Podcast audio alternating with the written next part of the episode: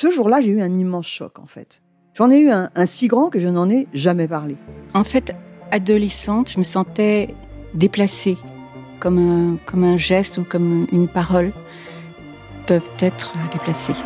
En famille, en amour, au travail, en société, trouve-t-on jamais tout à fait sa place? Ce sentiment d'être en adéquation avec soi-même, de se rapprocher de la personne que l'on a l'ambition d'être. Une carrière pertinente qui nous rend heureux, un entourage qui nous aime pour ce que nous sommes, une vie qui nous ressemble ou tout du moins nous trahisse le moins possible. Parfois, ce sentiment de cohérence arrive vite, parfois plus tard, quelquefois jamais. Le plus souvent, il se déplace par vagues.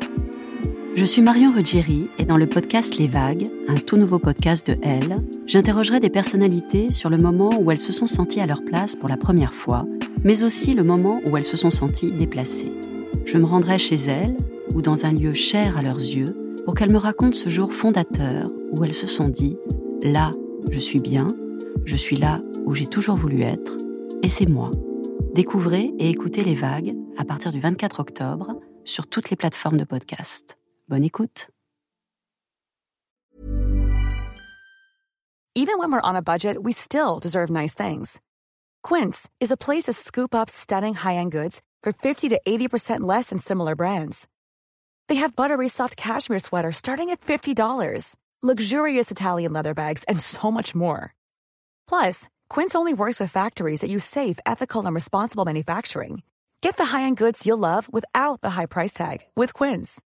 Go to quince.com/style for free shipping and 365-day returns. Elle s'attable. Le podcast des femmes qui changent le monde via nos assiettes. Depuis l'aube de l'humanité, les femmes nous nourrissent. Aujourd'hui encore, elles produisent plus de 70% de la nourriture consommée dans le monde et cuisinent la quasi-totalité des repas. Elles sont aussi nombreuses à s'investir pour une alimentation de meilleure qualité. Chefs réputées ou talentueuses méconnues, elles sont les invitées de notre podcast Elles s'attablent. Elle s'attable. Au fil des mots et des rires, elles nous expliquent comment, en traçant leur route, elles inventent les chemins gourmands de demain. Elle s'attable. Une émission présentée par Danielle Jerkens, directrice de la rédaction du magazine Elle à table. Bonjour, bienvenue pour ce nouvel épisode d'Elle sa table, podcast des femmes qui changent le monde à travers les assiettes. Aujourd'hui, nous sommes à Passy, au marché de Passy, dans le 16e arrondissement parisien. Et nous avons la chance de recevoir Clotilde Jacoulot, MOF, meilleur ouvrier de France primeur, qui va nous raconter un petit peu son histoire et son métier. Je voudrais en profiter pour remercier la maison Bertolin, qui est donc primeur et qui nous accueille sur le marché de Passy aujourd'hui. Alors vous entendez des bruits, c'est normal, il y a des frigos qui tournent autour de nous. On est environné par des poissonniers, par des boulangers. euh, et devant nous, il y a donc un étal de primeurs extraordinaire de toutes les couleurs dans lesquelles se bousculent les pêches plates, les poivrons, les carottes, les haricots verts, les tomates, etc. Elle s'attable. Bonjour Clotilde. Bonjour Daniel. Merci infiniment de nous rejoindre. Alors, vous êtes primeur, Tout à fait, je suis primeur à Morteau. voilà, dans les Vosges. Ah non, Ah, pas du bas, dans le Doubs, dans la montagne du Autant Jura. c'est là Il y a beaucoup de confusion parce que Morteau, on connaît tous la saucisse. Exactement. Mais alors c'est vers la Suisse et c'est la montagne du Jura, le département du Doubs. D'accord. Mais moi j'ai envie de dire, Morteau, la saucisse et surtout la primeur. Alors oui, moi je dis toujours, euh, il n'y a pas euh, que la saucisse à Morteau, il y a aussi euh, plein d'autres choses, en particulier l'horlogerie, mais aussi effectivement, moi je suis primeur à Morteau depuis 25 ans. J'ai repris une affaire familiale qui existe depuis 1961, après mon grand-père, après mes parents, et me voilà avec mon mari depuis 25 ans aux commandes. Vous étiez programmé, entre guillemets, pour reprendre ou pas du tout? Alors, pas, pas dans l'absolu, puisque nous étions trois filles, et puis qu'il faut raconter quand même qu'en 30 ans, le métier a énormément changé, il était beaucoup plus physique à l'époque, il fallait tout porter à la main. Alors c'est vrai que la mécanisation de notre métier m'a permis aussi de me projeter plus dans ce métier. Et puis avec trois filles, mon papa n'imaginait pas qu'il aurait une fille qui euh, se destinerait à être primeur. Donc moi j'ai fait des études de maths, euh, j'ai fait une licence de maths, j'avais envie d'être professeur. Et puis euh, j'ai commencé à enseigner pour les stages, et puis je me suis vraiment ennuyée. Et c'était surtout une position autant que je passais avec mes parents à travailler déjà à cette époque, puisque comme tout enfant de commerçant qui se respecte, on travaille avec les parents, on donne un coup de main. J'avais déjà mis un petit peu un pied dans une cagette. Et puis après ce stage où vraiment je me suis ennuyée, je peux le dire comme ça, j'avais peu la possibilité de choisir, je ne faisais pas comme je voulais. Je me suis dit, je vais faire primeur parce que je crois que c'est ça mon ADN. Et donc vous aviez 25 ans? J'avais 22 ans. Ah oui J'ai 47 ans aujourd'hui. Mes parents ont été encore chefs d'entreprise pendant 10 ans. Et maintenant, ça fait 12 ans que j'ai repris l'entreprise. Mon mari m'aide et nous sommes une équipe de 20 avec euh, un magasin euh, à 100% de fruits et légumes. Alors on ne fait pas de viande, on ne fait pas de fromage. C'est vraiment le, palais du fruit et légumes, j'aime le dire comme ça. On fait, euh, si vous prenez des fraises, on va vous faire vous vendre des fraises, des petites, des grosses, de toutes les couleurs, du jus de fraises, des fraises séchées.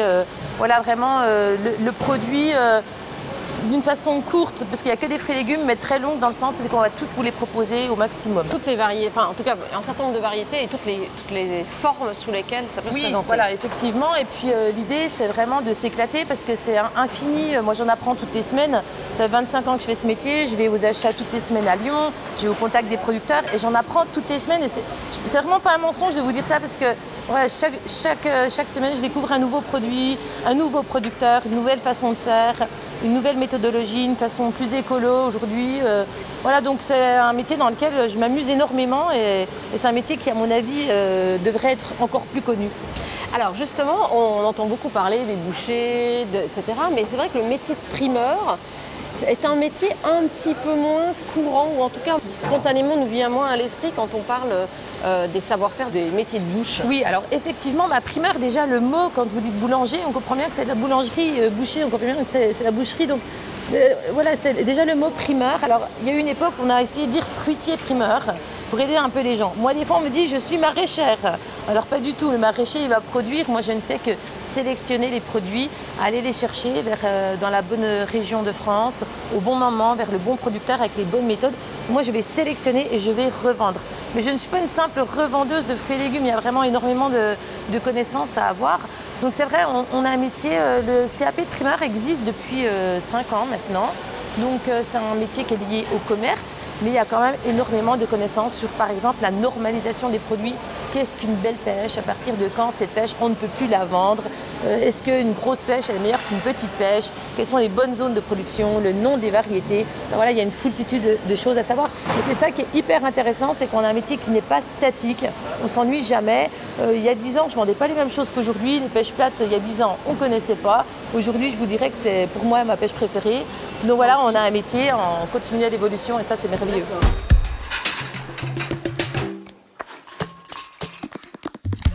Le goût et rien que le goût. Voici le moteur de Christophe Collini. Depuis trois ans, cet agriculteur s'est spécialisé dans les variétés de fruits et légumes qui ont disparu des étals.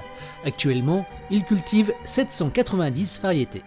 27 variétés de melons, euh, les aubergines, pareil, à peu près une vingtaine de variétés, les poivrons, 15 ou 20 variétés. Euh, je fais 57 variétés de choux, je fais 8 variétés de poireaux, euh, navet, 6 variétés, mais c'est vrai que la part du lion est prise par Madame Tomate avec 280 variétés.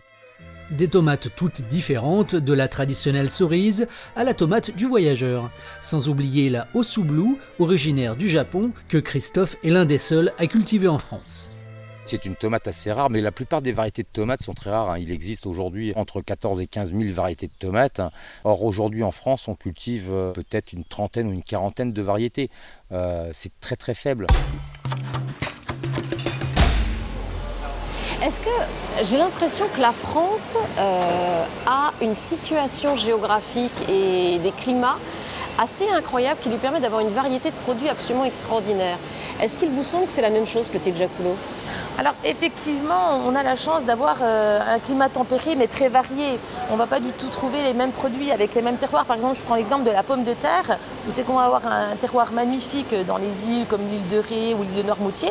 Et puis par exemple, la BA du Roussillon, c'est une AOP aujourd'hui en France. C'est une pomme de terre qui a vraiment complètement un autre terroir, même si elle est cultivée au même moment, avec les mêmes techniques, mais qui a vraiment euh, une grosse différence. Et puis après, ben, dans le nord, on va passer dans des cultures de binge, donc ces pommes de terre qu'on va entasser pour qu'elles passent à cuire, pour qu'elles deviennent une vraie pomme de terre de conservation.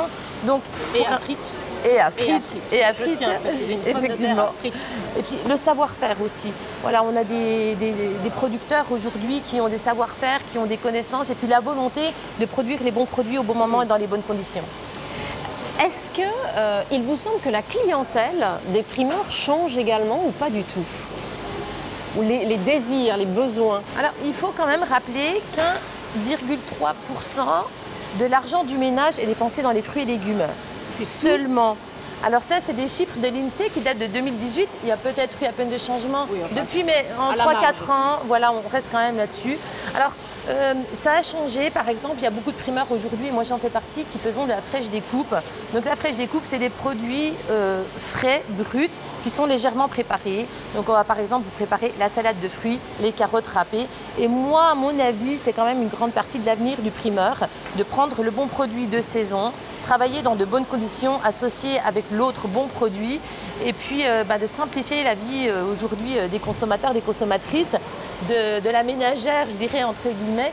Et en fait, cette fraîche découpe, moi je fais ça depuis 8 ans. Euh, j'avais quand même des réticences à me dire il y a des gens que ça ne va pas intéresser. Et eh bien si, ça intéresse aussi les mamies qui veulent juste 200 grammes de choux râpés. Et puis aussi ben, les écolos comme moi, je préfère prendre 200 grammes de choux que de prendre un chou de 1 kg 200. Je vais le râper et puis pas sûr que je vais utiliser le reste. Euh, je suis aussi une mère de famille, euh, donc voilà, j'ai envie de gagner du temps, j'ai envie d'aller plutôt à la piscine plutôt que de râper mon chou. Donc voilà, je trouve que vraiment la fraîche découpe, c'est une partie de notre métier euh, qui, a de l'avenir et, je le vois euh, tous les jours euh, au quotidien dans mon magasin et les chiffres parlent d'eux-mêmes. On est à la fin du mois de juin, oui, le 20 juin.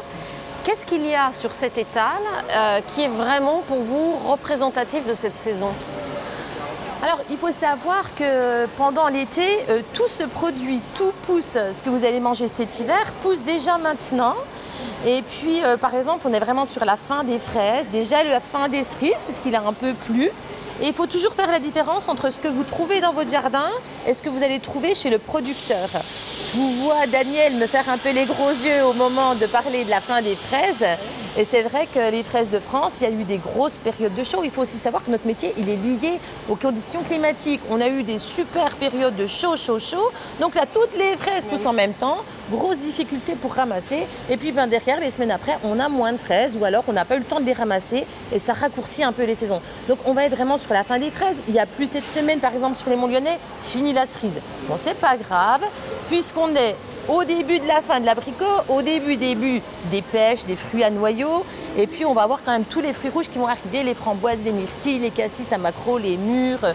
Voilà, donc euh, vraiment l'été, pour moi, c'est la tomate déjà. Euh, Jusqu'à octobre. Voilà, puis dans la consommation aussi, puisque l'été, euh, euh, voilà, on n'a rien à manger, c'est pas grave. Tomates, melon, pastèque, un petit peu de feta et on n'en parle plus. Donc voilà, pour le légume, on est vraiment sur euh, la tomate, les fruits à ratatouille, bien sûr. Et puis pour le fruit, ben, beaucoup le melon. Et puis aussi la pastèque quand même, puisque euh, comme c'est la canicule ces jours-ci, la consommation de la pastèque, c'est un truc de fou, ça explose. Et puis les gens aiment de plus en plus ce fruit. En préparant cette interview, je lisais que plus de 90-95% de la consommation aujourd'hui des fruits et légumes en France consistait en une dizaine de variétés parmi lesquels euh, évidemment la tomate, la pomme de terre, etc. Mais qui avait un déficit de connaissances sur beaucoup de variétés, beaucoup de produits qu'on ne connaît pas ou qu'on ne connaît plus, qu'on connaît moins. Euh, comment est-ce que vous expliquez ça, Clotilde Jacquelot? Est-ce qu'il est possible de faire marche arrière? Alors, on a un gros problème en France. On a voulu normaliser. Alors, ça veut dire quoi? Ben, On a voulu dire la tomate, voilà, elle est ronde, elle est rouge et elle est. Euh, elle sent de, fort. Voilà, elle est de calibre 57-67. Alors, moi, je suis contre la normalisation. Je suis pour que la nature s'exprime. Il n'y a rien de mieux qu'une belle grosse tomate tordue, même s'il y a un côté où elle est moche. Nous, on n'est pas parfait. Les fruits et légumes, ben, c'est pareil. Donc la normalisation, ça a été une demande un peu, je dirais, des grandes surfaces. Alors il n'y a pas de critique, hein, ne voyez pas là un discours négatif, mais voilà, ben, ça a été plus facile pour eux de vendre, de passer en caisse, ou pour les clients vraiment cette normalisation. Moi je suis contre parce que je, trouve que vraiment sur un arbre, c'est comme pour nous, on est tous différents. Et par exemple, on a des abricots, un exemple très simple, l'oranger de Provence, c'est un abricot qui est tout clair, mais qui est excellent. Et aujourd'hui, on ne le trouve plus. Pourquoi? Parce qu'il est difficile à vendre. Les gens, ils ont dans la tête l'esprit d'un abricot qui soit coloré. Eh bien non, euh, c'est pas forcément toujours vrai. Des fois, des abricots très colorés, par exemple le raviron, c'est une variété hyper colorée qui est pas bonne du tout, du tout, du tout, du tout. Donc voilà, et là, c'est là que notre métier de primeur, le conseil du primaire, il intervient. Parce que là, on est capable de dire, attendez, vous vous fiez pas à ça, c'est à moi, vous faites confiance. Éventuellement, je vous fais même goûter et vous allez voir que c'est très bon. voilà. Et là, notre métier, il prend du sens parce qu'on est là pour expliquer. Est-ce que moi, j'explique à mes clients C'est ce que mes producteurs m'expliquent. C'est ce que j'ai appris en allant euh, vers les producteurs. Donc voilà, c'est une chaîne euh, de travail qui prend du sens à ce moment-là. Elle s'attable. Vous dites que euh, le travail avec les producteurs est absolument essentiel. Est-ce qu'aujourd'hui, quand on fait votre métier de primeur comme vous le faites, en tant que MOF, euh, ça- il y a une partie qui consiste effectivement à acheter dans des marchés de gros. Vous, c'est Lyon, qui est le marché de gros euh, qui permet de desservir Morteau. Mais est-ce qu'il y a aussi vraiment un travail en lien d'aller chez les agriculteurs, dans leurs exploitations, de discuter avec eux, de voir de quelle manière les choses sont produites? Alors pour moi, c'est essentiel. Pour bien vendre un, produit, il faut bien le connaître. Alors effectivement, euh, moi, je vais vendre des bananes toute l'année. Et j'ai besoin du marché d'intérêt national de Lyon, qui s'appelle Corba, pour acheter à des importateurs des bananes, des ananas, des produits qui vont venir de l'étranger toute l'année. Mais c'est essentiel pour moi de savoir comment ça pousse pour mieux vendre, pour mieux comprendre, pour mieux expliquer, pour vendre au bon moment, au bon prix, pour expliquer un prix, pour expliquer un produit. Donc ça c'est essentiel et, moi je ne peux pas le deviner, il n'y a pas vraiment euh, de livre qui va vous expliquer tout ça, c'est l'expérience, c'est les rencontres, c'est les moments qu'on passe euh, pour vraiment découvrir un produit de A à Z. Par exemple, les abricots, et ben, quand on, a cette fameuse variété dont je vous parlais tout à l'heure qui n'est pas bonne, et ben, du coup on coupe tout et puis on va greffer euh, des arbres sur euh, souvent le tronc qui est un tronc de prunier en général parce que c'est des troncs qui vont être peu sensibles If you're struggling to lose weight, you've probably heard about weight loss medications like Wigovi or Zepbound, and you might be wondering if they're right for you. Meet PlushCare, a leading telehealth provider with doctors who are there for you day and night to partner with you in your weight loss journey. If you qualify, they can safely prescribe you medication from the comfort of your own home. To get started, visit plushcare.com slash weight loss. That's plushcare.com slash weight loss. plushcare.com slash weight loss. On coupe toutes les branches, on remet des autres branches d'un abricot qui est peut-être moins beau mais qui est très bon. Donc c'est vrai que tout ça on ne peut pas l'apprendre si on ne le voit pas. Et puis nous on est là aussi pour inciter les producteurs à travailler mieux. J'ai l'exemple d'une productrice de salade qui, euh, qui un petit peu du mal avec la qualité de ses salades. On l'a incité à faire de la solarisation en mettant des grandes bâches noires sur ses champs après avoir récolté. Alors ces grandes bâches noires, ça fait comme nous, quand on fait un sauna, ben, ça chauffe un peu. Alors ça va tuer euh, euh, les petits insectes, ça va chauffer, on va, se- la terre va se sentir mieux. Et après derrière, on a une qualité qui est beaucoup meilleure pour euh, cette salade. Et voilà, c'est une technique simple, vieille comme tout. Et puis ben, avec Christine, elle a décidé de le mettre en place. Et puis c'est vrai que la qualité de ces salades s'en ressent énormément. Alors vous-même, j'imagine que vous consommez énormément de fruits et de légumes. Et effectivement, je suis pas végétarienne, plutôt flexitarienne, mais euh, bah oui, effectivement, je mange pratiquement que des fruits et légumes. Bah déjà parce que quand j'ai fini ma journée de boulot, j'ai déjà beaucoup mangé. Le mercredi, je, me lève à minuit pour aller à Lyon en camion. Donc c'est vrai qu'à 7h du matin, je vais peut-être manger parfois euh, trois œufs au plat avec mes copains ou un steak tartare parce qu'à 7-8h, on a faim. Mais voilà, le reste de la journée, ben, ça va être trouver la bonne palette euh, avec le bon prix, ben, goûter. Non, cette palette-là, euh, c'est pas assez bon, montre-moi autre chose. Voilà, il y a vraiment un échange. C'est un métier euh, vieux comme le monde. C'est un métier d'échange. C'est un métier où c'est qu'on négocie. C'est un métier où c'est que vraiment il faut goûter. On ne peut pas bien faire mon métier si on ne goûte pas tous les produits. Alors, c'est vrai que le, mercredi soir, je ne mange pas parce que j'ai déjà tellement mangé de fruits, de légumes. Et mê- même les légumes, on les goûte. Par exemple, euh, hier, j'ai acheté des petits pois de Bretagne. C'est juste une tuerie. Ils sont fins, ils sont sucrés, ils sont tendres. Ils on n'a presque même pas besoin de les cuire. Donc euh, voilà, et on est obligé de goûter tous ces produits pour savoir ce qu'on vend. Alors vous avez des enfants, vous avez dit tout à l'heure que vous aviez des enfants. Euh, Clotilde, comment fait-on manger des légumes aux enfants? Puisqu'il semble que beaucoup de parents aient du mal. Bah, moi, je dirais qu'il n'y a rien qui tombe euh, du ciel. hein. C'est aussi une question d'habitude. Moi, j'ai toujours mangé beaucoup de fruits et légumes. Mais c'est vrai que si aux enfants, vous leur proposez jamais des fruits et légumes, euh, je vais dans des classes et c'est assez impressionnant. Par exemple, pour la semaine du goût, des gamins de 6 ans, il y en a qui savent ce que c'est que l'aubergine, puis il y en a qui ne savent pas ce que c'est qu'une tomate jaune. Alors que ça ressemble à une tomate. Je ne sais pas comment expliquer, mais là, c'est vraiment l'éducation, ce que les parents vont apporter aux enfants. En même temps, aujourd'hui, quand on dit 5 fruits et légumes par jour, c'est une vérité absolue. Tous les enfants savent ça. Donc, j'espère que les générations à venir vont vraiment être là-dedans, manger sain, manger frais. Moi, je vois par exemple beaucoup de jeunes mamans qui euh, se mettent à cuisiner parce qu'elles ont des enfants. Donc là, voilà, c'est formidable. On a envie euh, d'aller euh, vers une meilleure consommation et puis encore plus qualitative et quantitative de fruits et légumes. Elle s'attable. Vous êtes MOF, donc meilleur ouvrier de France, qui est quand même euh, l'acmé de, ce- de ces métiers de bouche, euh, qui sont des concours très complexes.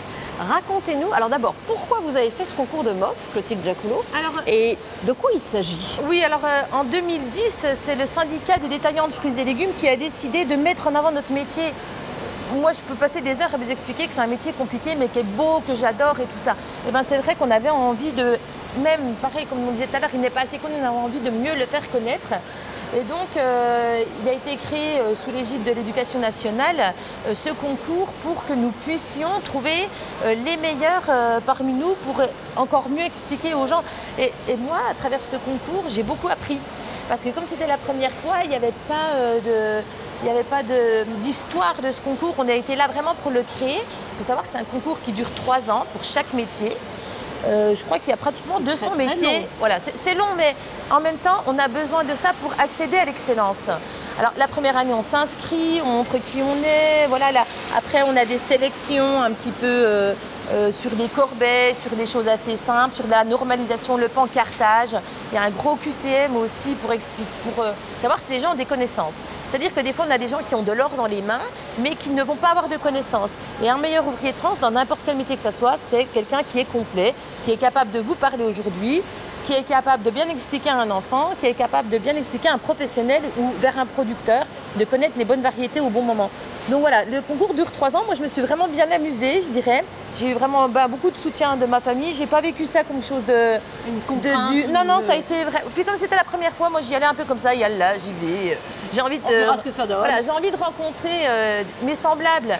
Euh, il y a 10-12 ans, il y a moins les réseaux sociaux. Alors, je pense qu'on est aujourd'hui sur le stand de, de Laurent Bertol- Bertolin, avec qui j'ai passé euh, la sélection du concours du meilleur ouvrier de France. Et c'est comme ça qu'on se connaît. Donc, c'est ça aussi l'idée, c'est se rencontrer, c'est échanger. créer un réseau. Créer un réseau. Ah tiens, toi tu vends ça, mais où c'est que tu trouves ce produit Mais pourquoi moi je le trouve pas? Mais, mais moi je le trouve et je le vends pas et toi tu le vends et voilà. Et, et on progresse.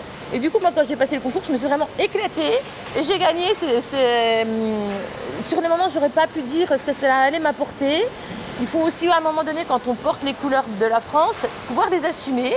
C'est pas toujours facile. euh, Parce que quand on est MOF, on porte une blouse dont le col, un- le col est bleu, blanc, rouge comme le drapeau de la France. Voilà, et et pour moi, c'est pas anodin de porter les couleurs de la France. Je vais le faire, euh, je vais le faire comme il faut, je vais le faire avec fierté.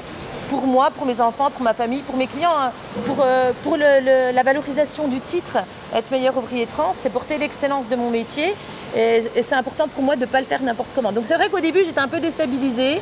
Euh, J'avais 34 ans, euh, je, je suis un- quelqu'un d'un petit peu folle comme ça. Je suis très spontanée et c'est vrai qu'à un moment donné, on m'a dit attention, tu poses tout, tu te détends, tu respires. et euh, voilà, il faut savoir se mettre dans, le- dans la peau d'un meilleur ouvrier de France. Mais je reste Clotilde, la maman de Morteau. et voilà, donc c'est un titre merveilleux. Et puis aujourd'hui, j'écris les sujets. Euh, je participe, j'ai participé à tous les concours en tant que juré. Donc c'est vraiment super. Je rencontre plein de jeunes qui ont plein de nouvelles idées, qui ont des connaissances, où je revois d'autres collègues que j'ai pas vus depuis longtemps. Voilà, tout ça, c'est du réseau et c'est des bons moments. Les 15 candidats au titre suprême travaillent sous le regard attentif des 15 jurés. Tout est décortiqué, tout est noté. Et cela dure depuis près de 100 ans. Les costumes ont changé, mais les exigences restent les mêmes. Le concours du meilleur ouvrier de France existe depuis 1924. Son but Mettre en valeur le travail manuel et l'artisanat. 9000 lauréats ont déjà été sacrés.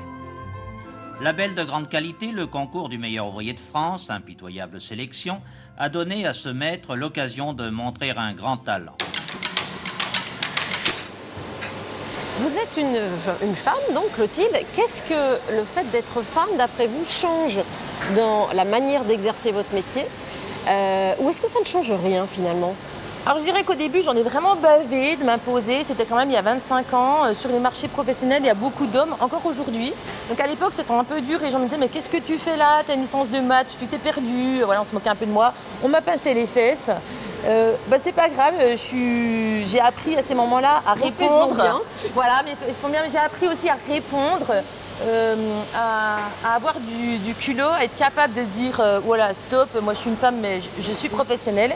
Et puis tu vas voir ce que je suis capable d'acheter, que je paye, que je suis capable d'en acheter beaucoup. Et, voilà, et c'est le temps et le travail qui m'a permis de m'imposer. Mais aujourd'hui, je pense que je suis plus forte que la plupart des hommes. Parce qu'être une femme, c'est aussi être capable de dire allez, s'il te plaît, un truc que les, les gars vont peut-être pas faire. Donc, ce qui a été difficile au début, aujourd'hui, c'est un atout. Et euh, je me rappelle une anecdote à Top Chef, euh, il y a 2-3 ans, il y a eu 100 meilleurs ouvriers de France qui ont été réunis et il y avait 100 mecs. Et là, un journaliste m'appelle et me dit Mais qu'est-ce que t'en penses? Ben, Je lui dis Moi, je suis en train de regarder et ça m'a pas choqué. Je suis une femme dans un milieu d'hommes. On ne demande pas aux femmes de faire des travaux publics. On ne demande pas aux hommes d'être sage-femme. Que chacun soit heureux dans le métier qui lui corresponde, sache s'imposer. Et quand on aime son métier, eh ben, il y a tout qui roule. Alors, sur l'étal qui est là devant nous aujourd'hui, qu'est-ce qui, vous, qu'est-ce qui vous fait de l'œil? Alors, euh, je dirais un peu tout quand même. moi aussi, euh, c'est bien le problème. Je dirais que bon, bah, moi, les, tomates, c'est un produit que j'affectionne parce qu'il euh, y a tellement de choses différentes. Il y a des choses qui sont très belles, il y a des choses qui sont très bonnes, il y a des choses qui sont très mauvaises dans les tomates. Il faut savoir qu'aujourd'hui, il y a des tomates qui ne connaissent pas la terre euh, pour pousser. Mais est-ce que vraiment cette tomate, elle est moins bonne? Alors, il faut aussi se poser la question de ce qui est écologique en termes d'arrosage. Bon, moi, je sais que les, tomates de pleine terre et de plein champ, c'est quand même toujours meilleur. Et quand on les cueille quasiment, hein, qu'elles ont eu très peu de temps entre la cueillette et le moment où on les mange ah, Il faut savoir qu'en plus, une tomate, une fois qu'elle a été mise au froid, elle perd du goût. Mais quand on remet cette tomate en température, elle ne reprend pas le goût. Ah. Et c'est un des seuls produits qui vit ça. C'est-à-dire qu'un fruit, euh, grâce au sucre, même s'il y a eu du froid sur ce fruit, le sucre va permettre qu'il reprenne son goût une fois qu'il sera à la bonne température. Mais la tomate, elle souffre, elle déteste le froid. Pas de tomate au frigo, s'il vous plaît. Voilà, achetez-en moins, allez plus souvent chez le primeur. Et puis une bonne tomate euh, qui a été vendue au bon moment, on peut la garder quand même quelques jours. Puis quand la tomate elle est trop mûre, on fait un gazpacho, on ne jette jamais une tomate voilà, après c'est vrai que moi j'aime les petits pois, je vois que sur ce stand c'est magnifique, ils sont déjà écossais, donc ça c'est le rêve de toute, euh, cuisinière de trouver déjà les petits pois écossais, ça rejoint un petit peu les, ateliers de fraîche découpe qu'on peut trouver. Après, voilà l'été il y a vraiment tous les produits, les fenouilles français en ce moment c'est juste une tuerie, c'est le bon goût, ils sont fins, ils sont tendres, on les mange crus, juste râpés avec un peu d'huile de sésame par exemple et quelques graines. Voilà, c'est juste merveilleux. Après, ben, dans les pommes de terre aussi, on se régale, hein, parce que c'est des pommes de terre donc là devant nous, il y a de la Noirmoutier notamment. Oui, alors dans la Noirmoutier, on est presque, je dirais, à la fin. Alors il faut savoir que la Noirmoutier, c'est une pomme de terre précoce. Ça veut dire qu'elle a été ramassée avant, euh, avant qu'elle soit mature. Donc en fait, la peau est très très fine. Quand on la frotte, elle s'en va. C'est pour ça qu'on l'aime bien aussi, parce qu'on va manger la peau. Elle va amener un petit goût.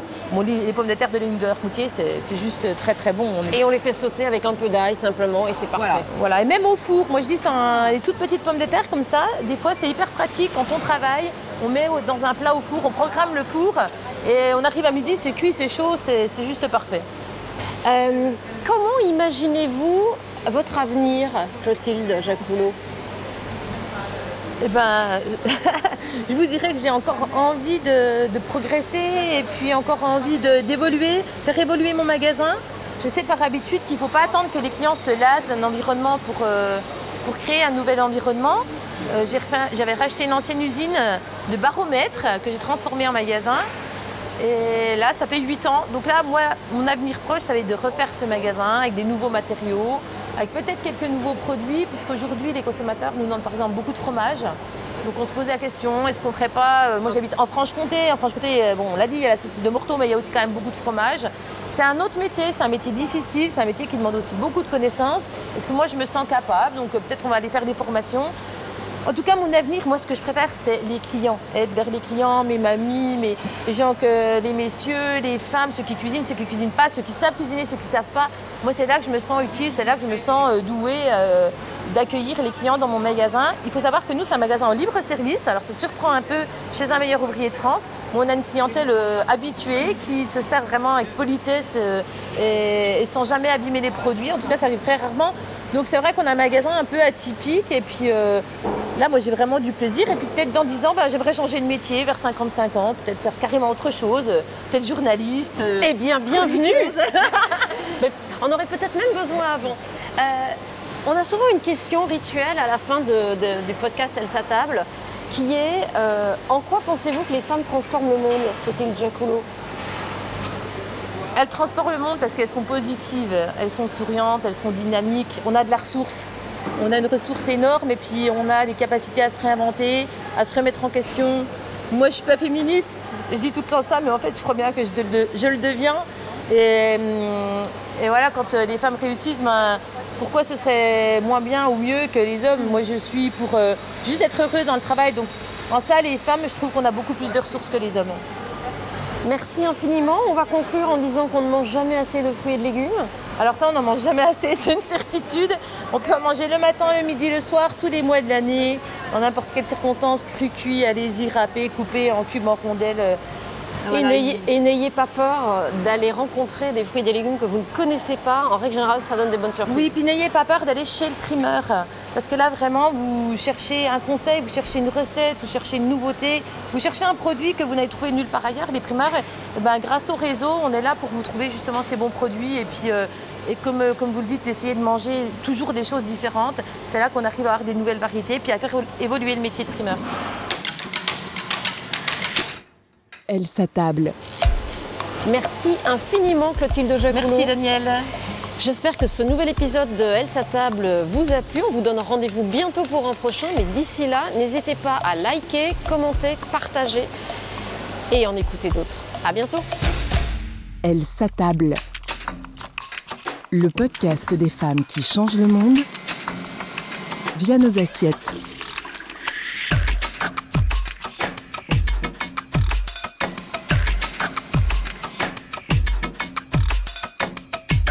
Elle s'attable en podcast sur toutes les plateformes de streaming.